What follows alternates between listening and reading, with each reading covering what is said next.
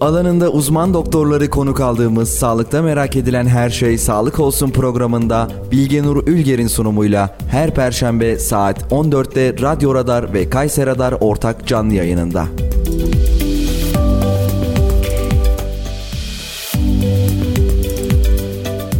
Bilge Nur Ülger'in sunumuyla Sağlık Olsun başlıyor.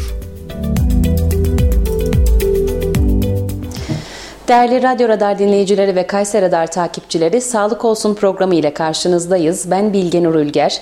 E, alanında uzman doktorları konuk aldığımız Sağlık Olsun programının bu haftaki konuğu Tekden Hastanesi doktorlarından e, ortopedi ve travmatoloji uzmanı Profesör Doktor Ahmet Güney. Hoş geldiniz. Hoş bulduk. Nasılsınız? İyiyiz, teşekkür ederim. Sağ Öncelikle olun. programa davet ettiğiniz için teşekkür ediyorum. Ne demek? E, sizi tanıyarak başlayalım mı? Olur. Ee, 1999 yılında Ankara Üniversitesi Tıp Fakültesinden e, tıp doktoru olarak e, diplomamı aldım. Aynı yıl Erciyes Üniversitesi Ortopedi bölümüne başladım. 2004 yılında uzmanlığımı tamamladıktan sonra yine Erciyes Üniversitesi'nin ortopedi bölümünde öğretim üyesi olarak e, devam ettim. Şu anda da hem Erciyes Üniversitesi hem de Tekden Hastanesi'nde çalışıyorum. E, hocam ortopedi ve travmatoloji e, hangi hastalıkları kapsıyor? Tam olarak nedir? Bize açıklar mısınız? Ortopedi ve travmatoloji aslında kas iskelet sistemi hastalıklarını kapsayan bir branşımız. Özellikle eklemler, eklemleri çevreleyen ligamanlar, kaslar ve bu gruplara ait hastalıkları içermekte. E, travmatoloji de özellikle iskelet sisteminin, kas sisteminin e, maruz kaldığı yaralanmaları içermekte. Peki. E, ortopedide özellikle ilgilendiğiniz uzmanlık alanları neler? E, Benim özellikle ilgilendiğim alanlar e, diz, kalça ve omuz eklemiyle ilgili hastalıklarla ilgileniyorum. Şimdi şey deniyor, halk içinde böyle e, kireçlenme deniyor. Evet. Bu ne demek? Kireçlenme osteoartrit diye bahsettiğimiz rahatsızlık. e, özellikle eklem yüzlerindeki kıkırdakların aşınması, bunların ilerleyen şekilde kaybedilmesi ve eklem çevresindeki kemik yapıların bu ilerleyici bozulmasıyla giden bir hastalık. E, İlk başta fokal veya lokal dediğimiz küçük kıkırdak hasarlarıyla başlayıp tedavi edilmediği takdirde de bu ilerleyerek eklemlerin kullanılamaz hale geldiği son evreye kadar gitmekte.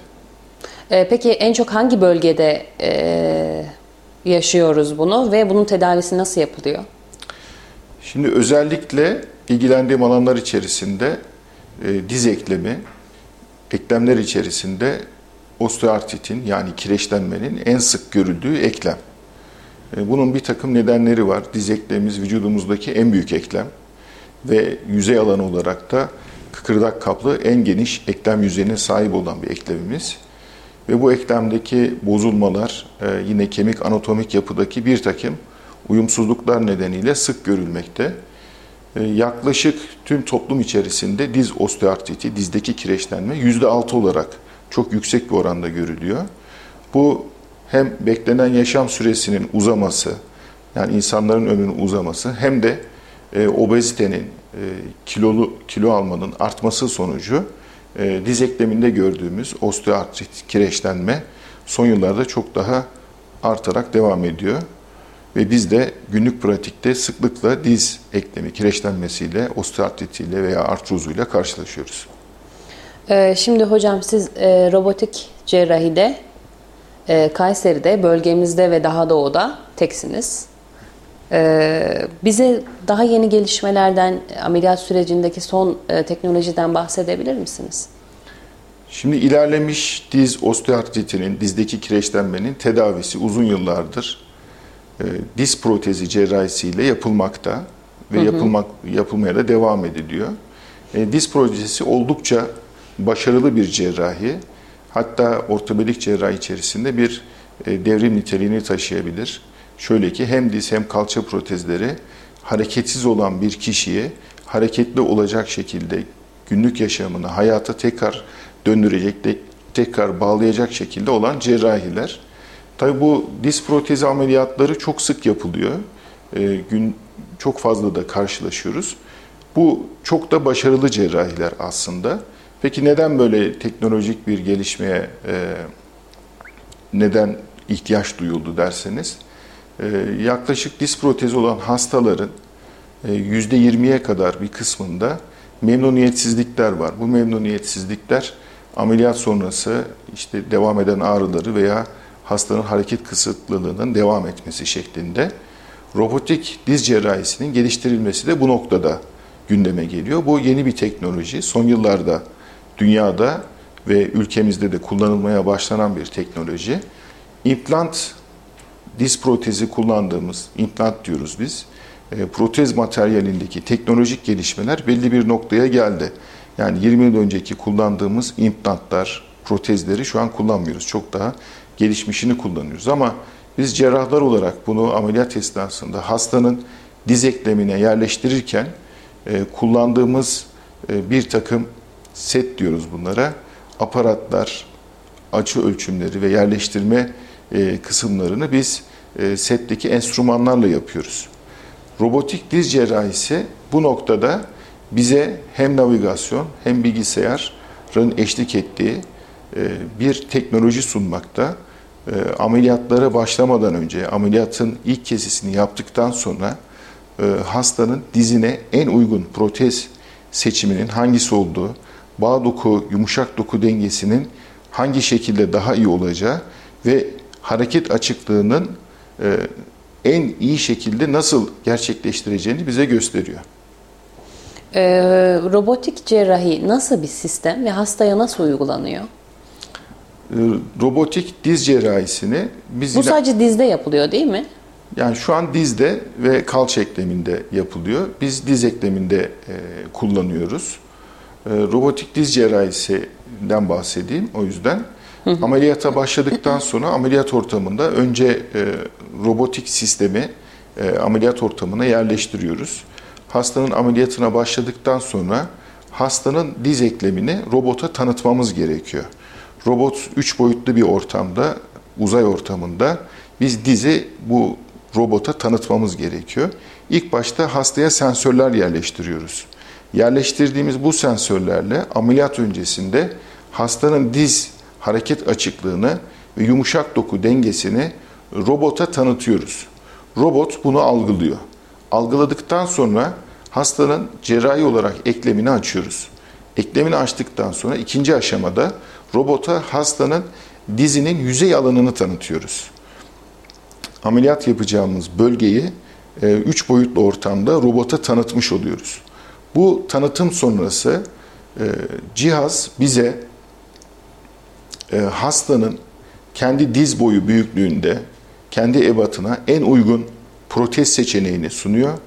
Bu protezin yerleşimini gösteriyor ve bağ dengesini nasıl olduğunu gösteriyor. Ve bu bize yaklaşık olarak bu şekilde protezi yerleştirdiğimizde ameliyattan sonra hastanın diz hareket açıklığının ne olacağını daha ameliyatı yapmadan yani protez kesilerini yapmadan, protezi yerleştirmeden göstermiş oluyor. Daha sonra biz yaptığımız yine ameliyat masasına e, protezin bir arayüzünü, ekranı yerleştiriyoruz. Bu ekran vasıtasıyla kendimiz buradaki değerleri, protezin yerleşimini eğer beğenmediysek kendimiz değiştirerek bunu proteze tanıtıyoruz.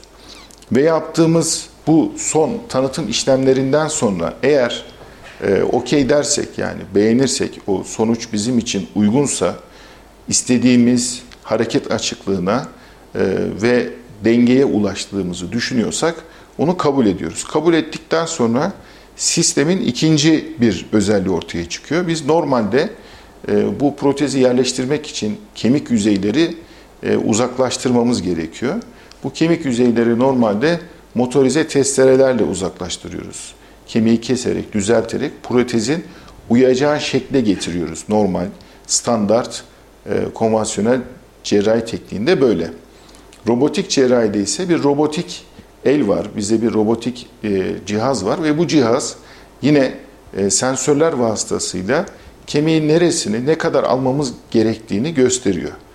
Biz kemik kısmını tıraşlarken e, cihaz yardımıyla yani gözümüz hem hastanın dizinde hem de ekranda olacak şekilde ikisine beraber bakarak yapıyoruz.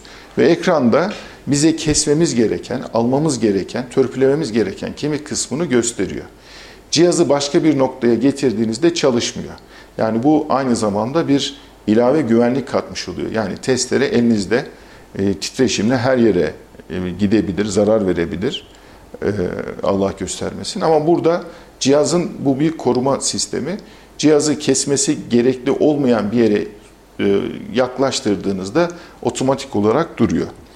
Ekrandan cihazın gösterdiği şekilde kesiyi yaptıktan sonra e, bu sefer tek bir sefer olmak üzere deneme protezini yerleştirip yine robot vasıtasıyla hareket açıklığını değerlendiriyoruz.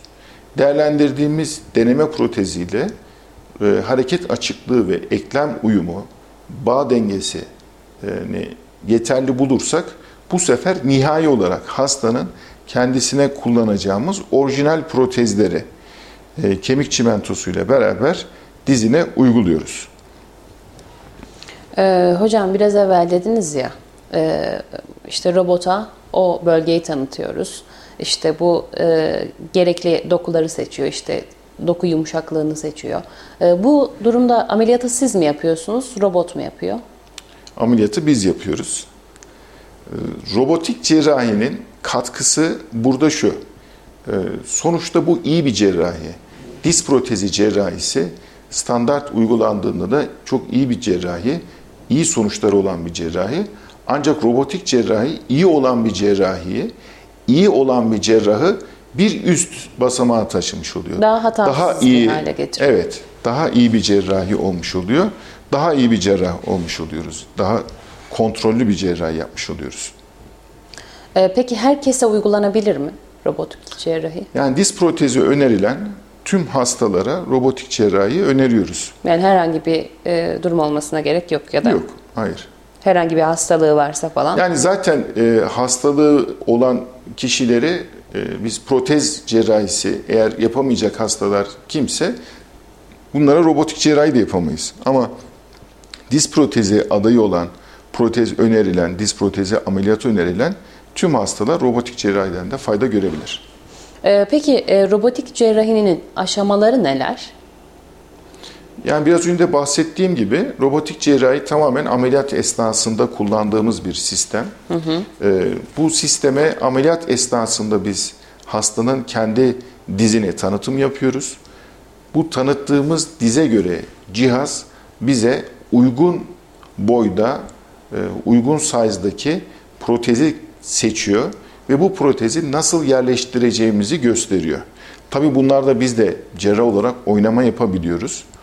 Buradaki e, en önemli nokta kişiye özelleştirmiş oluyoruz protez uygulamasını. Hı hı. Birinci avantajı. İkinci avantajı da normalde e, biz standart cerrahide, robotik olmayan cerrahide bağ dokusu dengesini yapmak için diz çevresi, kas ve adale gruplarında kendimiz gevşetmeler yapıyoruz, cerrahi kesiler yapıyoruz.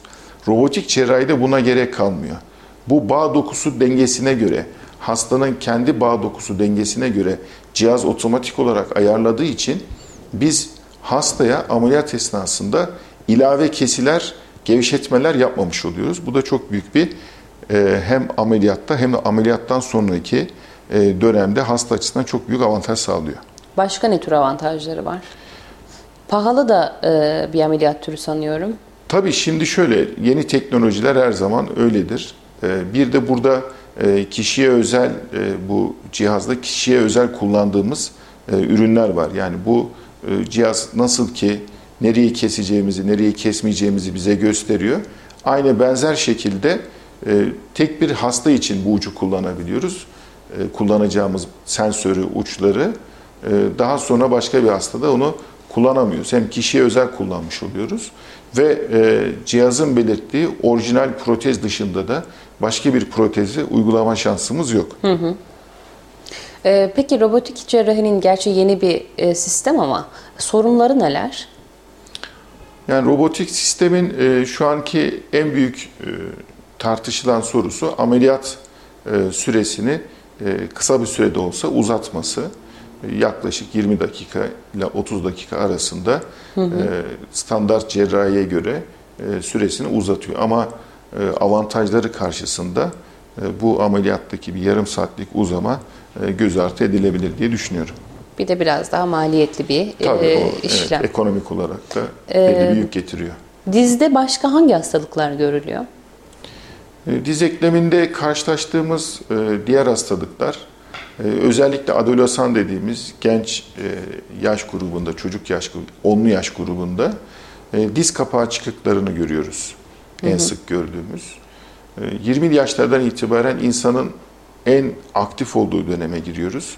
Bu en aktif olduğu dönemde 20'li 30'lu yaşlarda işte 15, 20, 25, 30'lu yaşlarda en sık gördüğümüz e, menisküs ve bağ yaralanmaları. 30 yaşından sonra e, daha çok bu hem menisküs yaralanmaları hem kıkırdak yaralanmaları, işte kireçlenmenin öncü adımları diyebiliriz. Daha sonra bu kıkırdak yaralanmaların ilerlemesiyle açısal deformiteler dediğimiz işte bacaklarda eğilmeler başlıyor. Ee, sonra yaş ilerledikçe e, kireçlenmenin ileri evrelerine doğru gittikçe de hasta hareket yapmakta zorlanıp e, ciddi ağrılar ve hareket edemez. Son aşamada da o e, şekle geliyor. Gece ağrıları oluyor. Hastalarımızı en çok muzdarip eden konulardan bir tanesi de ağrı. Özellikle işte kireçlenmenin ilk ve orta döneminde genellikle farmakolojik olarak e, yani ilaçla hastalara bu ağrılarını gidermeye yönelik tedaviler veriliyor. Tabi belli bir süre sonra vücut da bunlara bağışıklık kazanıyor ve aldığı ağrı kesiciler artık hastaya yetmiyor. Evet. Ve gece ağrıları, uykudan uyandıran gece ağrıları da eşlik etmeye başladıktan sonra e, hastalar için çok e, sıkıntılı bir süreç başlamış oluyor. Ee, hocam şey derler ya işte futbolcular için genelde kullanırlar e, çapraz bağları koptu. Çapraz bağları yırtıldı. Ne demek çapraz bağları koptu? İşte bu dizdeki e, denge, dizdeki stabilite ve dengeyi sağlayan e, bağlardan en çok e, yaralanan, en çok yaralanmaya maruz kalan ön çapraz bağ. E, ön çapraz bağ yaralanması hem menisküs yırtıklarına hem kıkırdak yaralanmalarına eşlik edebilir. Bu ön çapraz bağ yaralanmalarının %90'ı sportif faaliyetle ilişkili. Bu sadece futbolcu değil biliyorsunuz toplumumuzda e, futbol çok sevilen ve yaygın hı hı. olarak yapılan bir spor. Halı sahalarda e, da bunda çok karşılaşıyoruz bu tip yaralanmaya. E, ve toplumun aktivite seviyesi yükseldikçe çapraz bağ yaralanmasına maruz kalma ve bizim görme ola, olasılığımız artıyor. E, dediğim gibi %90'ı e, sportif faaliyetle ilgili, e, ilişkili. Yine şehrimizde biliyorsunuz Erciyes'te kayak yapılmakta. E, kayak yaralanmalarında da yine ilk sıralarda ön çapraz bağ yaralanması geliyor. Peki. Bir reklam arası verip sonra devam edelim. Tamam. Değerli Radyo Radar dinleyicileri ve Kayser Radar takipçileri kısa bir aranın ardından burada olacağız.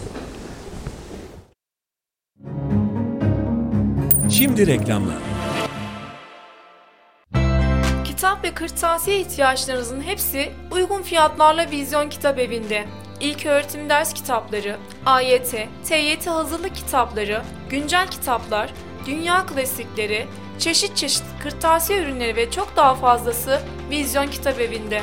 Vizyon Kitap Evi, Meysu Outlet'te. Sen de hayatın dolu dolu tat. Aç bir Meysu dolu dolu hayat. Sen de hayatın dolu dolu tat Aç bir meysu dolu dolu hayat Bir imza düşünün. Olduğu her yere değer katan, hayat veren. Hayalleri gerçeğe dönüştürürken memleketin her karış toprağına güçlü projelerin temelini atan bir imza. İlkleri yaşatan aynı imza şimdi sizleri yeni projelerine davet ediyor. Bu imzayı tanıyorsunuz. Çünkü 5 yıldır olduğu her yerde farkını yaşıyorsunuz. En iyisini isteyenler için değeri her geçen gün artan yaşam projeleri Grup Avenir güvencesiyle Yozgat ve Kayseri'de. Huri Mücevherat Moda Huri'de Reklamları dinlediniz.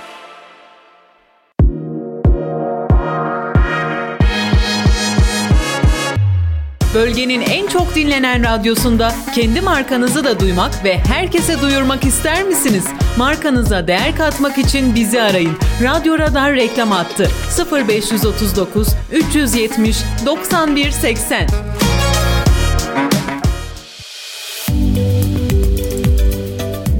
Bilgenur Ülger'in sunumuyla Sağlık Olsun devam ediyor. Değerli Radyo Radar dinleyicileri ve Kayseri Radar takipçileri kısa bir aranın ardından kaldığımız yerden devam ediyoruz. Ee, diz eklem ağrılarında kök hücre tedavisi kullanılıyor.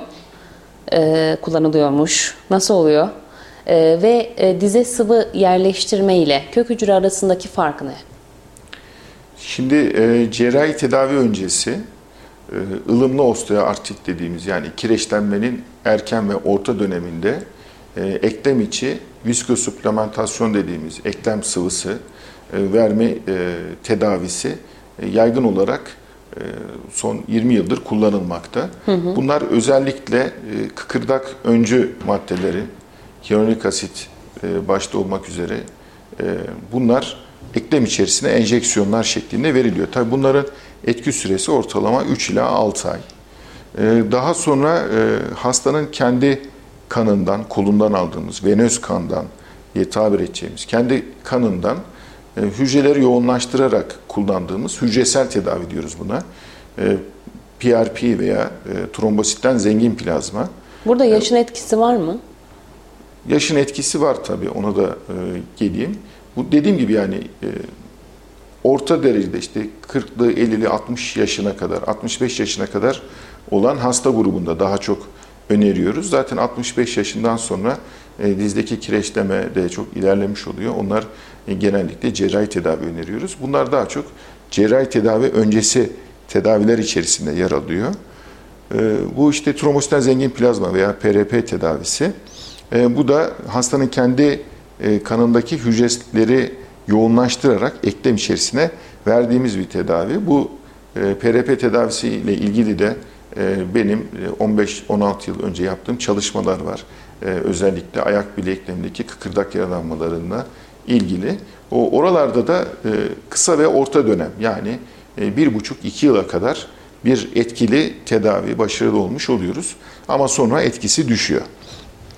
Daha sonra yine yaptığımız çalışmalarda kök hücre tedavisi başladık. Kök hücre tedavisi en son olarak kullandığımız hastanın kendi göbek yağından aldığımız e, aspiratı, yağ e, işlemlerden geçirerek e, yaklaşık 150-200 cc arasında aldığımız e, yağ, hani liposakşında alınan e, göbek yağını düşünün. Sıvı hı hı. şeklinde aldığımız yağ biz 3-4 cc şeklinde indiriyoruz.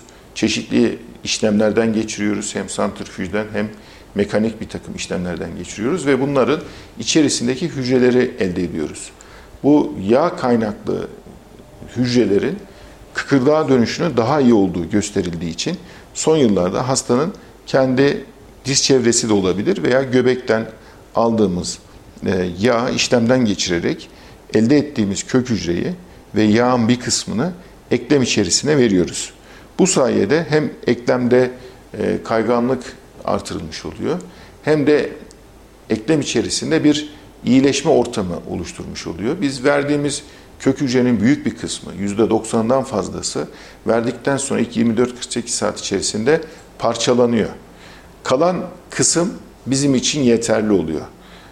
O kısım eğer hasarlı olan kıkırdak bölgesine gidip yapışıp e, çoğalabilirse e, kıkırdaktaki hasar kaybını önlemiş oluyor.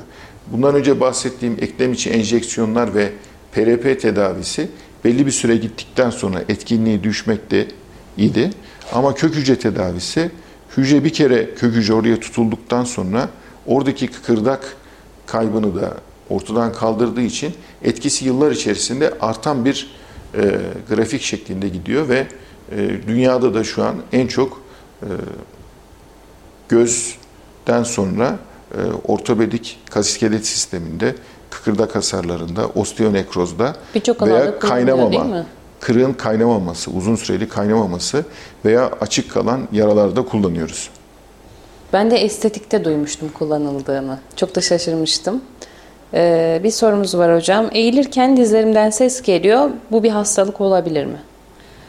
Şimdi bu e, eklemlerde kıkırdakların e, sürtünme sesi olarak krepitasyon diyoruz.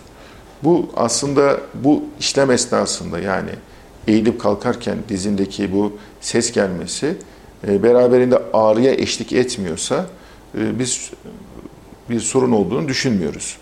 E, sonuçta eklem içerisindeki sürtünmeler, ekleme yük binmesi, kıkırdak yüzeylerin birbirine sürtünmesiyle böyle bir ses olabilir. Ama bu ses gelmesiyle birlikte ağrı da eşlik ediyorsa o zaman bu bir kıkırdak kaybının belirtisi olabilir. Şöyle olabilir mi? Mesela çok fazla ses geliyor. Her hareketimizde ses geliyor. Ee, ama herhangi bir ağrı yok. Olabilir. Herkesin bağ dokusu gevşekliği, yumuşak doku gevşekliği, e, buna laksite diyoruz. Eklem esnekliği diyelim. Farklı, kişiden kişiye değişiyor. O yüzden herkesin e, kemik ve eklem yapısı farklı. Dediğim gibi yani buna ağrı ve hareket kısıtlılığı eşlik etmiyorsa biz sadece ses geliyor diye burada bir hastalık veya bir patoloji var diyemeyiz.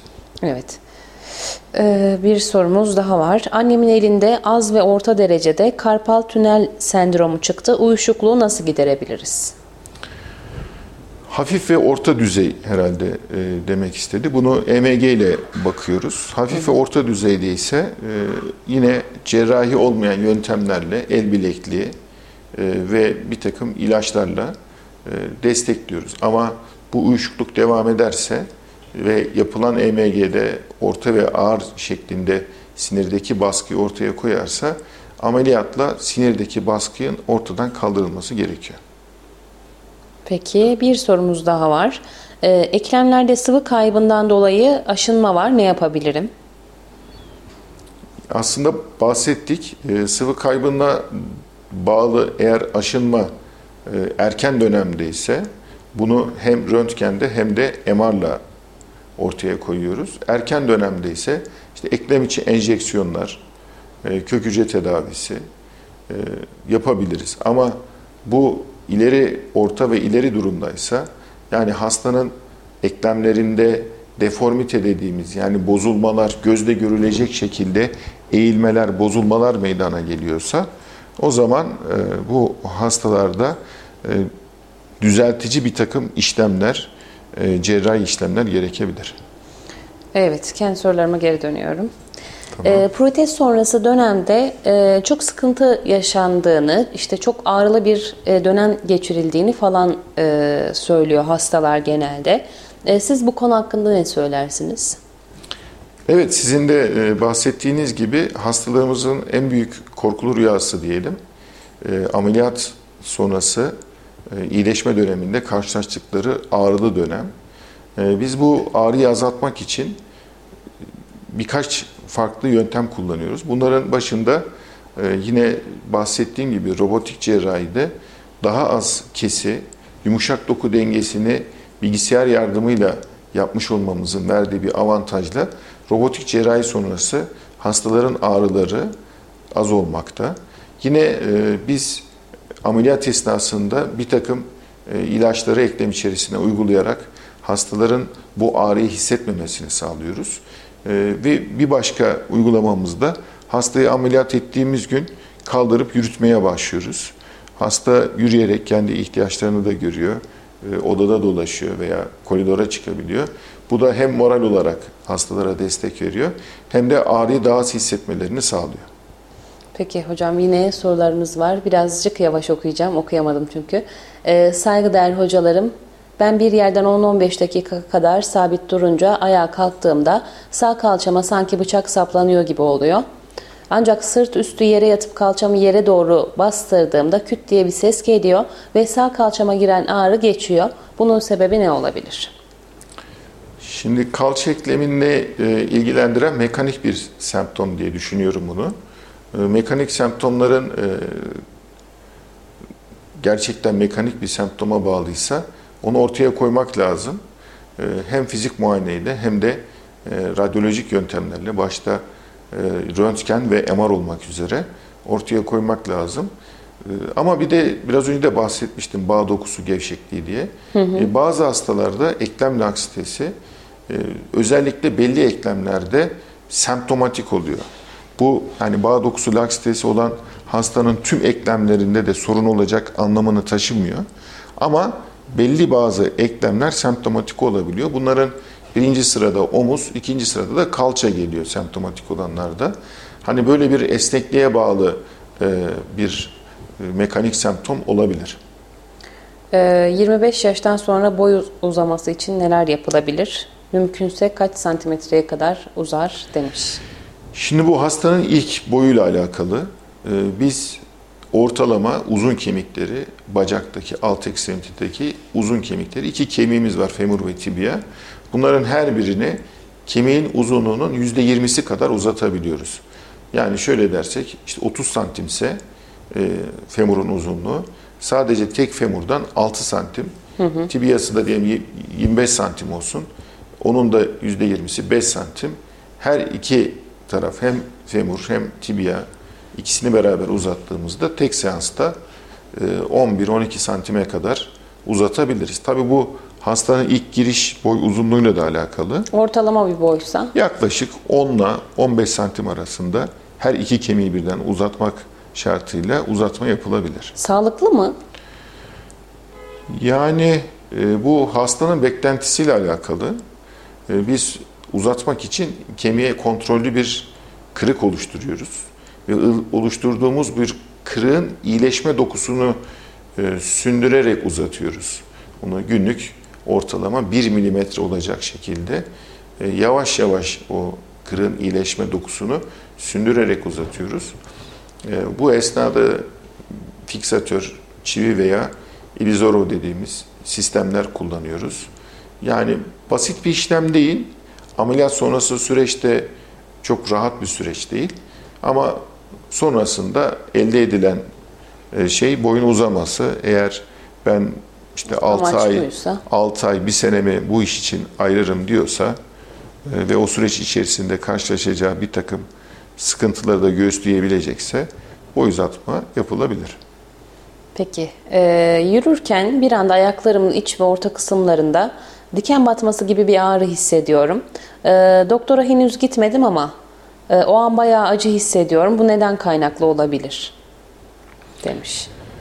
Yani tabii hastanın yaşını başka ek sorun var mı bilmiyorum. Ee, şeker hastalığı varsa şekere bağlı e, sinir tutulmalarında böyle sorunlar olabilir. Hı hı. Yine bel fıtığı eğer hastamızın öyle bir şikayeti varsa, bel ağrısı varsa bel fıtığında da bu benzer şekilde olabilir.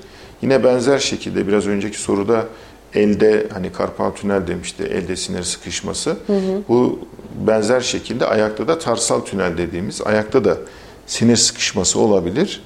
E, bunları tabii görmeden e, değerlendirmek mümkün değil. Son iki sorumuz. Hı hı. E, merhaba, ayağımın ayağımda kas ezilmesi oldu ve 25 gün oldu. Şişliği kalmadı ama ağrısı geçmedi. Acaba ne kadar sürede geçebilir? Ee, ne yapsam iyi gelir? Şimdiden cevaplarınız için teşekkür ederim demiş. Bizim standart kas iskelet sistemindeki iyileşme dönemimiz 4-6 hafta. Ee, yani 1-1,5 aylık bir süreçte dokular iyileşiyor. Ee, mesela diz protezinde de benzer şekilde iyileşme dönemi 4-6 hafta. Genel olarak çok fazla değişmiyor. Bağ yaralanması veya e, kas yaralanması ortalama 4-6 hafta zaten sonuna yaklaşmış. E, o zaman beklesin diye. Evet bir haftası daha var. E, trafik kazası yaptım. Geçmiş olsun. Bir sene önce ayağımda menisküs yırtılması ve kist oluştu. E, sizce glukozamini kullanmamda fayda olacak mı ayağım için? E, sol diz kapağı şimdiden teşekkür ederim. Şimdi menisküs yırtığı ve menisküs yırtığına bağlı parameniskal kist. E, genellikle bunlar e, ileri yırtıklarda meydana geliyor bu kistler. E, glukozaminin buna bir etkisi olmaz. Glukozamin bahsettiğimiz eklem içi sıvı uygulamasındaki gibi e, kıkırdak ham maddesini hastanın ağız yoluyla alması şeklinde oluşuyor. etkisi bu şekilde oluyor ama bunlar kanıtlanmış tedaviler değil yani ağızdan alınan glukozamin veya eklem içerisi yapılan hyaluronik asit bunlar ilaç değil gıda takviyesi olarak geçiyor. Hastalığın seyrini değiştirmiyor ama semptomları azaltmakta kullanılıyor.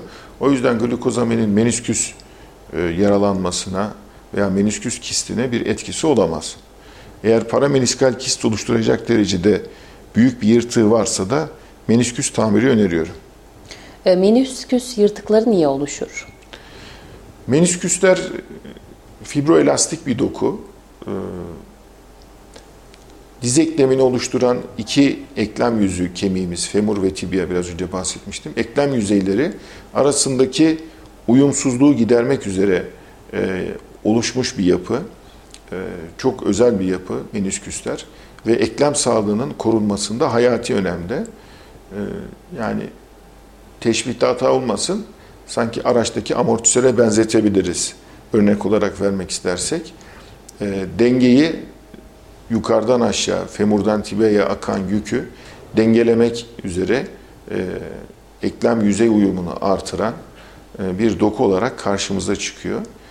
Tabi diz hayatın her anında e, diz eklemini kullanıyoruz. Sadece sportif aktivitede değil. Hepimiz uyuyoruz, uyanıyoruz, kalkıyoruz. Ev hanımları evde işlerini görüyor, hareket ediyor, dışarıya çıkıyor, giriyor. Biz işe gidiyoruz, geliyoruz. Hayatın her anında dizimize ihtiyacımız var. Ve bu her hareketler esnasında menisküslerin üzerine binen yükler eğer e, menisküsün kapasitesinin üzerinde bir yüklenme olursa o zaman menisküsler de buna yetmezlik yani yırtık şeklinde, yırtılma şeklinde karşılık veriyor. E, bunu açıklamak için e, şunu da söyleyeyim.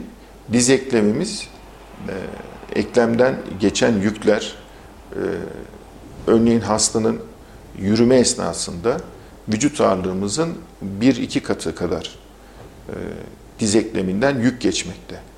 Biz ritimli yürüdüğümüzde veya koşmaya başladığımızda bu 4-6 katına, 10 katına kadar çıkabiliyor. E, namaza oturuyor gibi oturduğumuzda veya Alaturka tuvalette dizimizi son raddesine kadar e, büktüğümüzde e, ekleme gelen etki e, yükü yaklaşık vücut ağırlığının 20 katına kadar ulaşabiliyor. Hakeza merdiven inerken, merdiven e, çıkarken de özellikle diz kapağın altındaki kıkırdakta çok ciddi yüklenmeler oluyor. Vücut ağırlığımızın 8-10 katına, çömelmede 20 katına kadar oluyor. Buradaki en önemli şey bizim vücut ağırlığımız. Aslında baş başta bir kısaca bahsetmiştik. Obezite, e, özellikle kilo dizlere yüklenmeyi çok artırıyor. Biz dizlerde gerek menisküslerin korunması, gerek kıkırdakların korunması ve osteoartritten, kireçlenmeden korunmak için ne yapabiliriz dersek, elimizde yapabileceğimiz en önemli şey eğer kilolu isek e, kilo kontrolü, metabolik sendromla mücadele, obeziteyle mücadele çok önemli. Çünkü bir kilo verdiğimizde örneğin koşma esnasında dizimiz 10 kilo vermişiz gibi bunu algılayacak. E, dizimizi büktüğümüzde çömelme hareketinde 15-20 kilo vermiş gibi algılayacak. O yüzden dizden geçen yüklerin azalmasında, e, eklemlerin korunmasında kilo verme, kilo kontrolü çok önemli.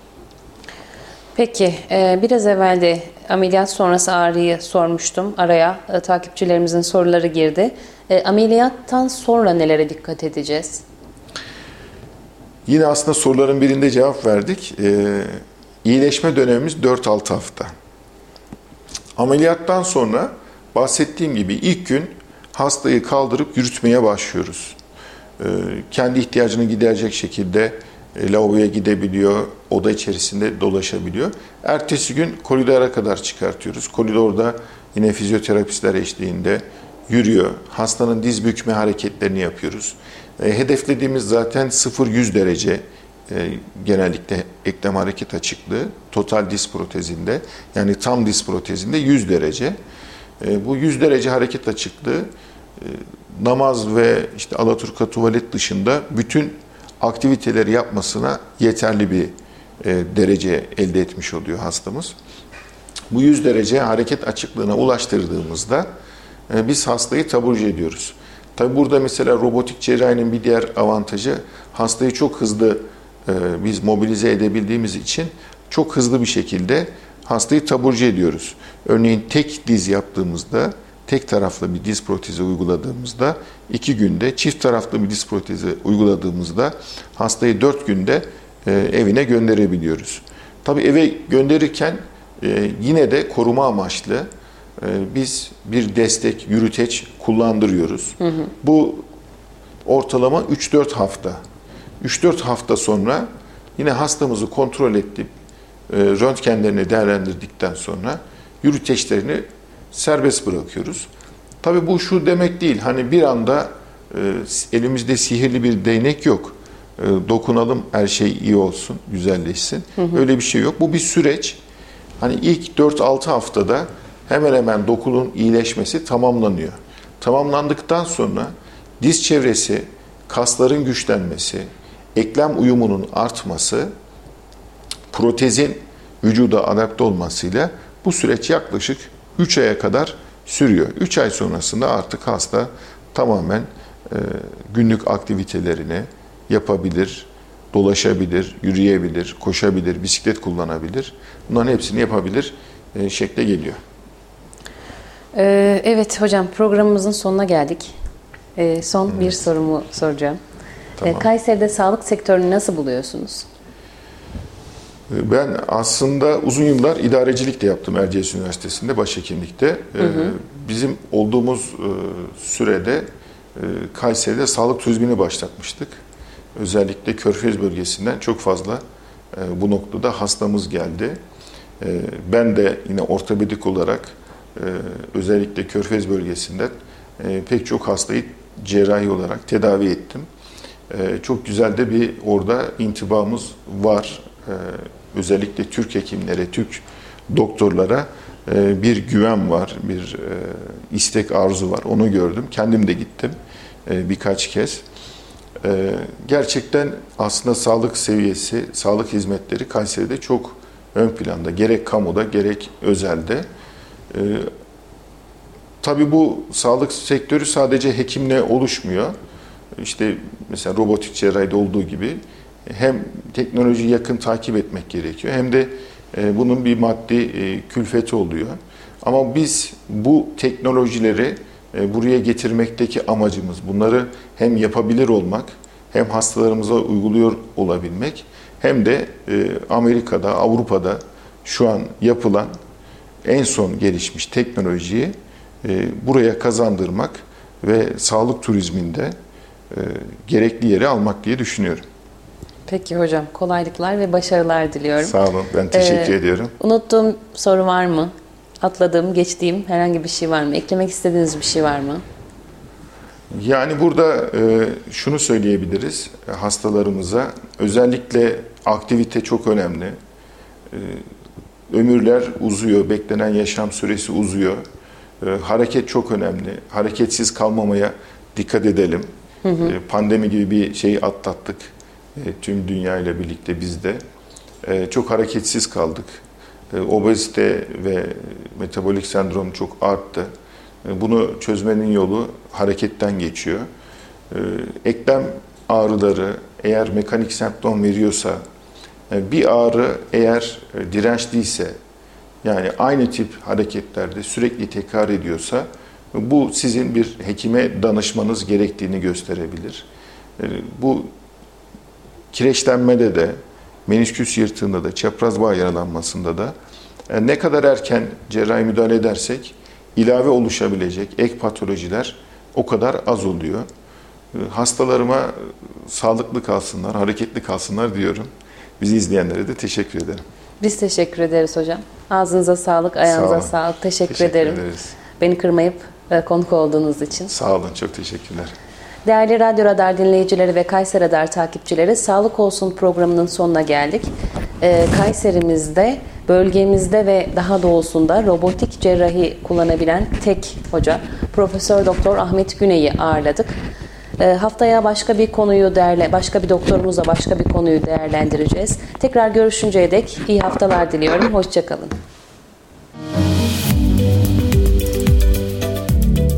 Bilge Nur Ülger'in sunumuyla Sağlık Olsun sona erdi.